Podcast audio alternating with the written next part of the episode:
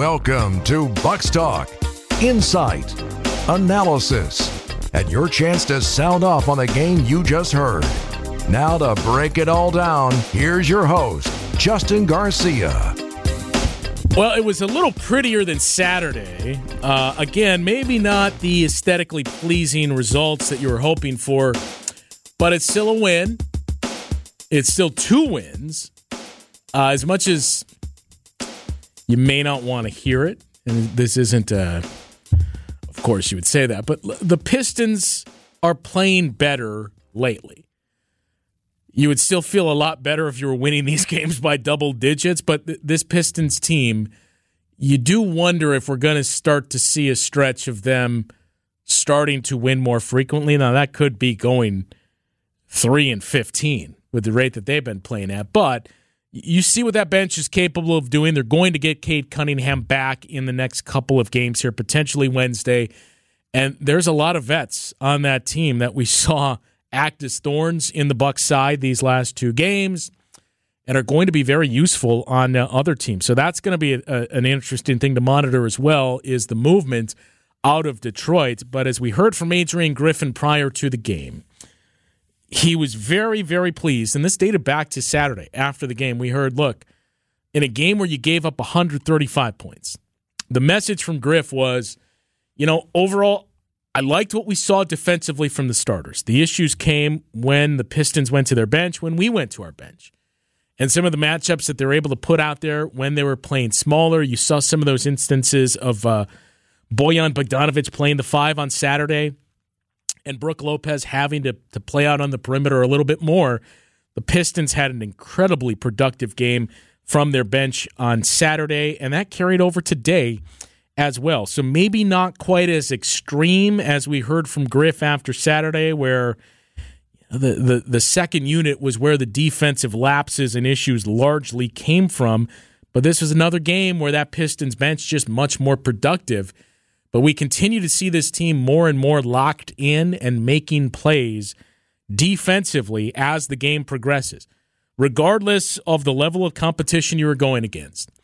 That's something the Bucks had gotten away from in recent games. When we talked about those clutch numbers, still one of the best in the league in terms of their amount of wins that come in the clutch and their overall metrics in those situations. When the margin is 5 points or less, in the final five minutes of the game.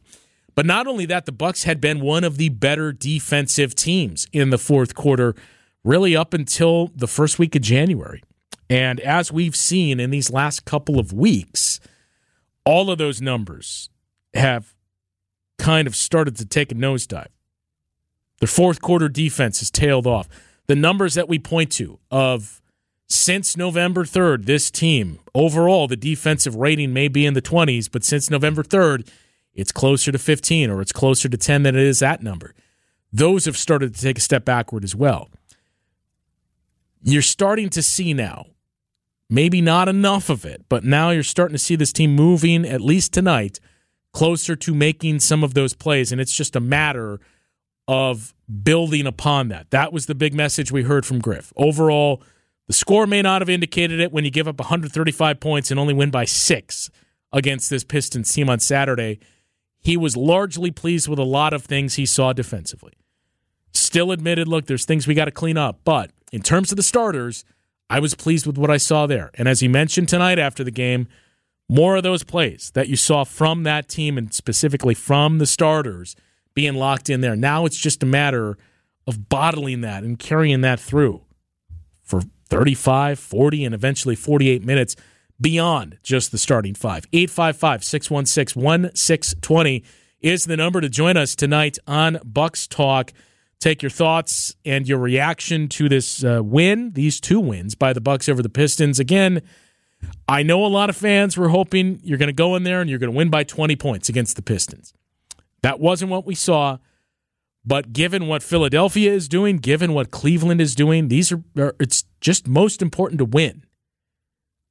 And that's what this team did twice in Detroit. 855 616 1620 is that number to join us tonight on Bucks Talk. I do want to take a look ahead to Cleveland because those are going to be very big games. And we keep mentioning the schedule and how much that increases severely for the Bucks down the stretch here. The second half schedule, one of the most difficult ones in all of basketball.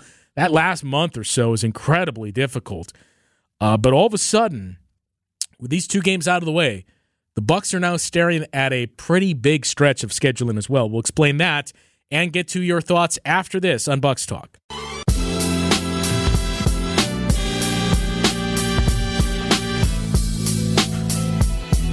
Bucks win by nine in Detroit, 122 to 113. This was another clutch game, by the way, because uh, early in those final five minutes, it was within five.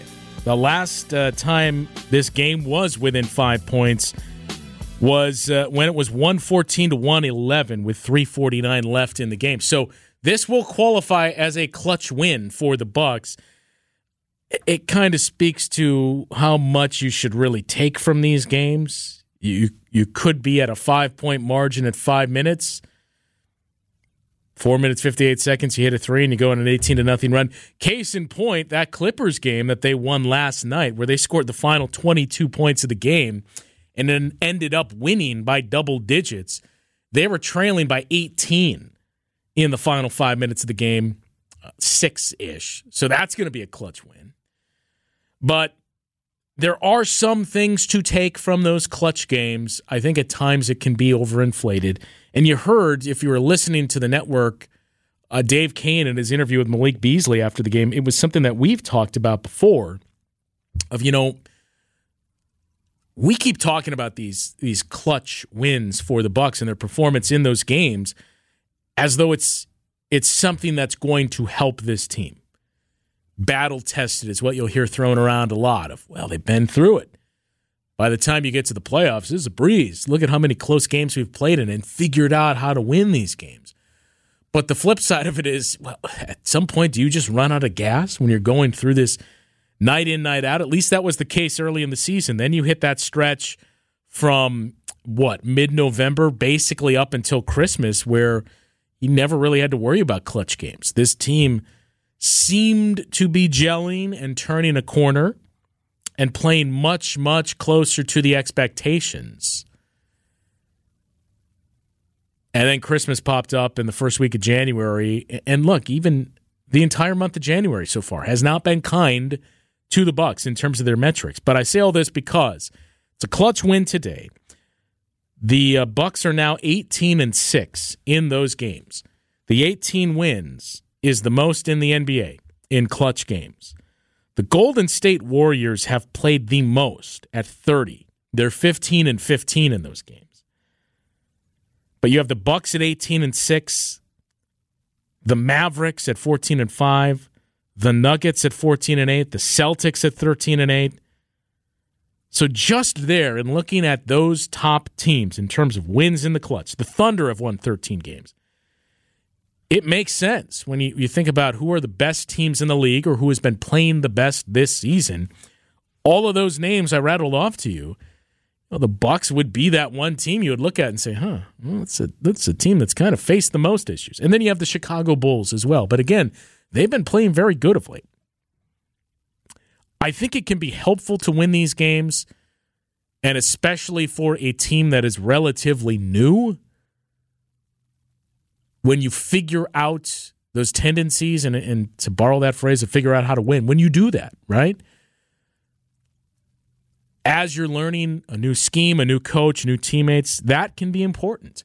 But that being said, you don't want to be playing 35 to 40 clutch games, 45 or more, I should say. I believe the Bucks played in the low 30s last year. You don't want that high volume. You don't want to be where the Golden State Warriors currently are, having already played 30 games what, like 42, 43 games into the season. What that tells you is if every game is close, you're probably just not a good team. You're a mediocre team. You don't have enough talent to pull past teams. And that talent deficiency, in turn, is also keeping inferior teams close and competitive with you. So you don't want to be at that spot that the Golden State Warriors currently are at having played 30 clutch games, out of the uh, 40 games that they've played as a whole, only 10 games have been relative blowouts, either wins or losses for the Warriors. But it is good to win these games, and that's what the Bucks have done. And again, I think the biggest takeaway from those clutch games is offensively the Bucks have been good in those final 5 minutes of a close competitive game.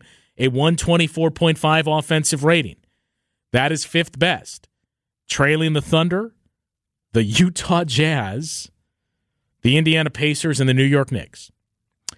But defensively, for as many flaws as we've seen, and, and we've heard Adrian Griffin say, you know, the starters played well defensively. I like the intensity. I like what we saw. We made plays down the stretch.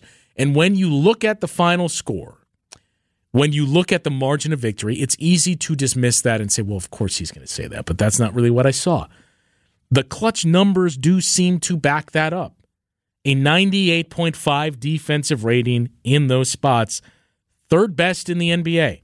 There are only four teams that have a defensive rating lower than 100 in those moments. The Orlando Magic, the Denver Nuggets, the Chicago Bulls, and the Bucks. So that is something to build on. And now you've reached the point where as as Griff said before the game, you know, he was adamant about this. And for those of you that did not hear his pregame comments uh, prior to this one tonight. This is what stood out most to me about what he said. When asked about some of the recent miscues that we've seen defensively and um, and what he is looking for specifically, he was adamant that you know we will get there. You know we have to minimize the amount of breakdowns that we've had.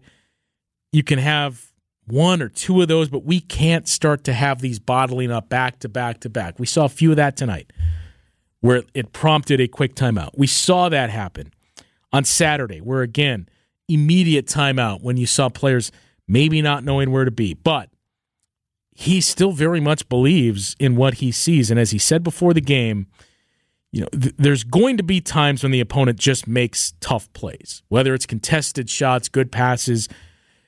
Guys are going to do that. Offense is tough to contain, especially this level of uh, elite athleticism and shot makers that are in the NBA. There's going to be times when you're just up against that. We just have to worry about minimizing the amount of times that happens. It's going to come. Do I know exactly when? No, but I know it's coming. I can see it with this group. They're starting to figure it out. Sometimes it's it's not as fast as we would like it to be or would hope it to be but trust me, it's coming. They're aware we have to get better on the defensive end. They take pride in it. Our starters take pride. I've seen enough to feel confident in saying it's coming defensively. This stuff is going to turn around. Now, as we've also cautioned, growth is not always linear. I think we saw that a little bit in 2021 with the amount of time that it took for this team to really find its stride. It was that final game before the All Star break when Jrue Holiday hit the game winner against the Memphis Grizzlies where you felt like, okay, this is starting to look better. And then after that win, after the All Star break, they won their next seven games for an eight game win streak. And during that streak is when it felt like this is the team I expected to see. That was Jrue Holiday's first year there. That was Bobby Portis's first year there. You had changed some things with your offense. That was the year where Dunker Spot entered everybody's vernacular and you became more and more familiar with what it was and that the Bucks were utilizing it. Uh, they moved to switching a lot more, and that was a work in progress, but it took time. And as I've continued to say, and I know you're frustrated, but this year it was always going to take time with the amount of change. 40% of your starting lineup is brand new. Your coach is new. Not only a new coach and new schemes and new verbiage that you have to learn, he's a first time head coach who is also learning along the way. You're le- relying on rookies and younger players when you think about the minutes you're giving to Andre Jackson Jr. This whole process is going to take time. It may not move as smoothly as you would hope. You don't always go from point A to point B. Sometimes you move around, and I think that's what we've seen from this team. You saw more of that linear growth the first six, seven weeks of the season. Now it's been a little bit of a step backward, and the important part is getting back on the right track. But According to Adrian Griffin, everything we heard from him before the game, and again, you've seen flashes of it. I think the clutch numbers are the biggest thing you would point to. Some of those sequences in the fourth quarter tonight are what you would point to. You've seen those flashes, but now you just have to see it sustained a little bit more. I think that's the frustrating part to most Bucks fans. There's obviously something that Adrian Griffin has seen behind closed doors and in practice for him to be that confident and that adamant of we're getting there. We're going to get there. Trust me, I can see this. We don't always see that stuff.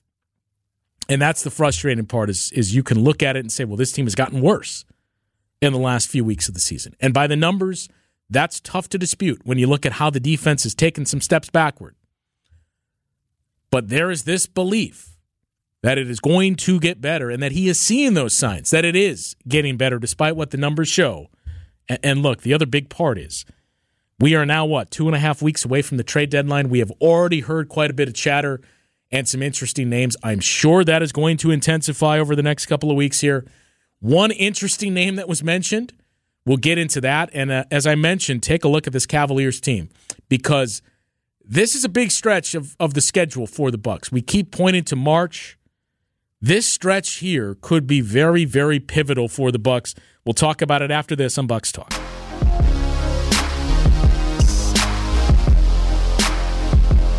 Well, it wasn't the stylish win that uh, you were hoping for. At least this one was was better than Saturday.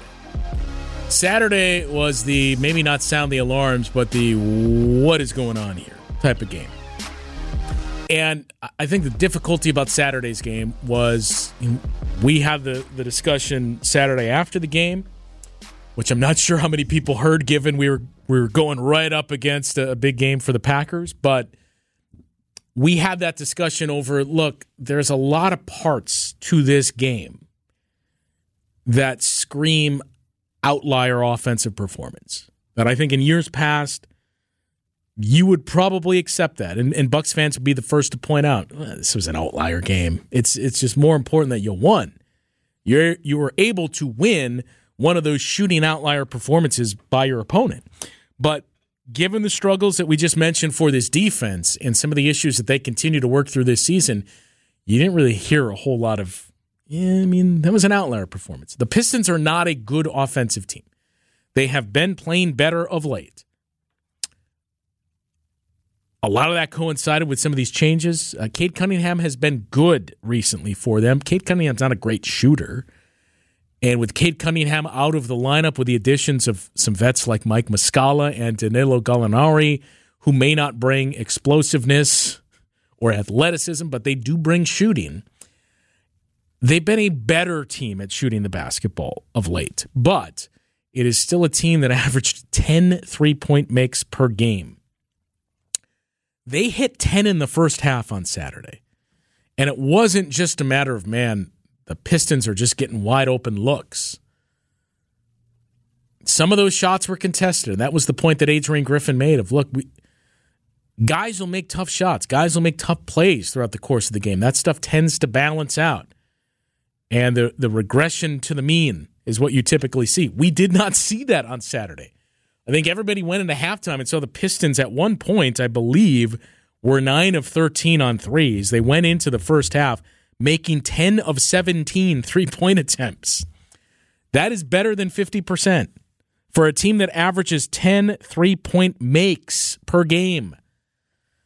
They ended the game with 21 makes. So they had their season average for makes and a half. They shot close to 60% in that half. And you went into halftime thinking, well, this is clearly coming down. It did not. They made more threes in the second half and shot better in the second half and finished the game nearly 60%. But we didn't hear a whole lot of chatter of, well, how many times? If this was a simulation, how many times would we see that happen? Maybe two? One? That may be the only time out of a hundred that we see the Pistons do that. But that's the spot the Bucks have put themselves in with the way that their defense has played this season. You don't get that benefit of the doubt. And this stretch that they're going into now, for as much as we talked about uh, tankathon and your strength of schedule for the remainder of the season, it's not pretty for the Bucks. because again, the big differences between the Bucks and the Philadelphia 76ers. We'll get to them in just a second. A very big night for Philly, but the big differences between these two teams, they've played a relatively similar schedule. At least through the first what, 6 7 weeks of the season. But the 76ers were blowing out bad opponents. The Bucks were not. They were in all of those uh, those clutch games. And that in turn gave the 76ers a little more goodwill and we looked at the Bucks and said what's wrong with the Bucks despite the second best record in the league. Now that's self-inflicted, but the Bucks have the most difficult schedule remaining from here on out. Opponent win percentage of 53 and a half. The Bucks and the Phoenix Suns with the two most difficult schedules the rest of the way. I mention this because the Boston Celtics have the 29th most difficult schedule. In other words, the second easiest. Philadelphia is right in the middle of the pack. So are the Indiana Pacers. The Miami Heat are in the bottom 10 in terms of easiest schedule remaining. The Cavaliers are in the bottom 10. These are all teams that are within striking distance of the Bucks and that's the big thing. Is for the longest time early in the season, we saw a little bit of separation in tiers. You saw the Celtics, the Bucks, and the Sixers, and then there was a drop off. Early in the season, you saw the Celtics and the Bucks a little bit of a drop off. Then you had the Sixers, a little bit of a drop off, and then you had teams like the Knicks, the Cavs, and so on. What we have seen in the last couple of weeks now is the Celtics have kind of refound themselves, regained their stride. The Bucks and the Sixers have both gone through stretches of essentially playing 500 basketball, but Philly is finding their stride. The Cavs have certainly found their stride, winning eight straight games now. And this has all led to you're seeing those tiers in separation, but it's changed. The separation is one, the Boston Celtics, and then everybody else. But now teams like the Cavs, the Knicks, even the Heat, they have entered the chat with the Bucks and the 76ers. Two games in the loss column separating the Cavs, the Sixers, and the Bucks. These two games against the Cavaliers this week are huge because of that two game separation in the loss column. You lose both of these games, you are tied in the loss column. The Cavs would be 28 and 15, you would be 30 and 15. So you'd still be a game in front of them.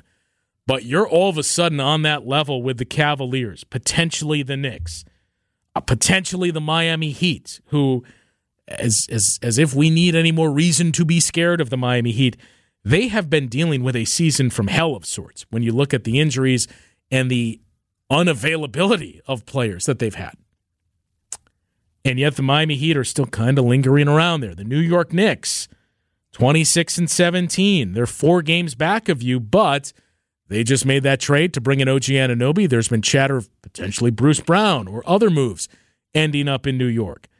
So it's all kind of led to this point where, look, not only do we likely have to keep winning these games as the schedule gets difficult, this stretch we're in right now is huge because – if you do start to lose hold of the rope and do start to slide back, there is a very, very serious danger of reaching the point where, again, most difficult schedule remaining from here on out belongs to the Bucks. You run the risk of getting into the teeth of that schedule knowing it's going to be a gauntlet and we got to win 80% of these games. Otherwise, we're potentially sliding even further down to fourth. Maybe we don't even have home court. That's what you're facing with how teams like the Cavs and the Sixers have played. And that makes these two games, Wednesday and Friday, very, very big. 855 616 1620 is that number to join us on Bucks Talk. I mentioned a very, very interesting night in terms of these statistics that we saw outside of this game. We'll fill you in on two huge individual performances after this on Bucks Talk. Well, outside of this game, if you weren't paying attention across the league tonight, boy, did we have some storylines. So, uh, Joel Embiid went face to face with Victor Wembanyama. I believe this was the first time those two faced off. And uh, Victor Wembanyama, Wama, Victor Wembanyama had a very good game with 33 points. Joel Embiid scored more than twice as many points. 70 points tonight for Joel Embiid, the most points scored in a single game in Philadelphia 76ers history. It unfortunately moves past Giannis for the most points scored in the league this season, and it marks 21 consecutive games now that Joel Embiid has scored 30 or more points in a game. He's averaging 40 a night since December 1st. How many games is that? Probably like six. Probably like. I, you have the number in front of you. It was a StatMuse tweet. Oh my God. So, the interesting thing about this, and as an agent for chaos, I do hope this happens. Joel Embiid can only miss seven games from here on out to be eligible for awards MVP, All NBA, Defensive Player of the Year, you name it. You can only miss 17 games. You have to play in 65 games. He has already missed 10 games. The Sixers have played, I believe, 42 now. Um, I'm certainly not wishing health issues on anybody. That's potentially a lot to ask for a player that has seemingly annually gone into the playoffs battling something to say, hey, by the way, we know MVP is important to you. Uh, you don't have a whole lot of uh, time to take off you can't have any knee soreness popping up, right? It's got to be one offs in terms of games that you miss. Otherwise, all of this work may be for naught in terms of the awards and the accolades that you can get. But look, Joel Embiid has been an absolute monster this season. He has been the best offensive player in the league. You can still make a case Giannis has been a better two way player, but you, you cannot, I'm sorry, you cannot make a case that Giannis has been a better offensive player than Joel Embiid has been this season. It's been 16 games. I mean, that's pretty good. It's a good stretch. it's, it's, a good. It's a good sample size. Uh, Seventy points tonight for Joel Embiid. Karl-Anthony Towns scored 22 points in the opening quarter tonight. He had what? I, it was close to 50 at halftime. Right? 48 at half. 48 at halftime. Finished the game with 62 points. Only four in the fourth quarter. I was going to say there was about a four or five minutes remaining in that fourth where he was up to 60. You nearly saw two players score 70 points on the same night. Oh, by the way, Karl-Anthony Towns' Timberwolves lost. But a 70 point performance and a 62 point performance that we saw across the association tonight. Uh, we did not do a, a good job of really calling enough attention to the fact that Giannis not only had his sixth triple double of the season, but Khris Middleton. Third on the all time scoring list when you think about the career that Khris Middleton has had. Uh, Adrian Griffin shared some thoughts on this after the game. I do want to uh, mention some of those and Khris Middleton and just the career that he has had, the impact that he has had in Milwaukee, and the fact that you know we we so oftentimes talk about Giannis and not taking greatness for granted, and one day this will be gone. The conversation can't end at Giannis. And we've done a much better job of recognizing what Khris Middleton has done, but we do need to recognize the greatness of Khris Middleton. And for it to happen tonight in the place where he began his career was, I think, very fitting. So we'll get into the Khris Middleton discourse after this on Bucks Talk. Bucks complete the sweep in Detroit against the Pistons, a nine point win in a game that Giannis records his sixth triple double of the season. It came on his 10th assist. A pass to Khris Middleton for a three pointer that iced the game and moved Khris Middleton past the big dog, Glenn Robinson, for number three on the Bucks all time scoring list. When I grew up watching the Bucks, I was just past the Marques Johnson era. I knew of them, but I, I didn't really come into the Bucks until the early Bradley Center years, Glenn Robinson to me was the greatest player ever. I, I obviously knew who Kareem Abdul-Jabbar was, but in terms of Bucks players that I saw, it was the big dog. And to think there are two players that have completely thrown him out of that conversation. To think that you have a player that made it a conversation of who is the greatest player in franchise history, pushing Kareem Abdul Jabbar out of the mix. The fact that Khris Middleton is going to be on the heels of Kareem Abdul Jabbar. Khris Middleton was a throw in in the trade that sent Brandon Jennings to the Pistons and brought you Brandon Knight and some other guy that was on the roster and played in the G League for the Pistons. Adrian Griffin talked about his work and his dedication and how difficult it is to get to the spot that Khris Middleton has arrived at. He was a G League player. He was a second round pick. He was an afterthought and a throw in. And he has become an all star. He has a 40 point game in the finals. He was, outside of Giannis, the guy most instrumental in bringing a championship to Milwaukee. And he is in the record books with Giannis. He and Giannis will own just about every single record in Bucks history. Third on the all-time scoring list. He is already the career three-point leader. Um, Wednesday, assuming he plays, he is going to move into third place, tied with Sidney Moncrief for third most games played in Bucks franchise history. He's going to move past Junior Bridgeman this year to be one and two with Giannis in terms of games played. An absolutely incredible career so far. That is not done yet. And at times, I, I still think Khris Middleton does not get the appreciation he deserves. But uh, nights like this are when it is very easy to point out that recognition that he needs. A big one on Wednesday. The Bucks return home for the first of three games at home, and the first of two against the Cleveland Cavaliers. Seven o'clock tip, six thirty is when our pregame coverage begins. And as always, be sure to stick around after the game for Bucks Talk. We will talk to you then.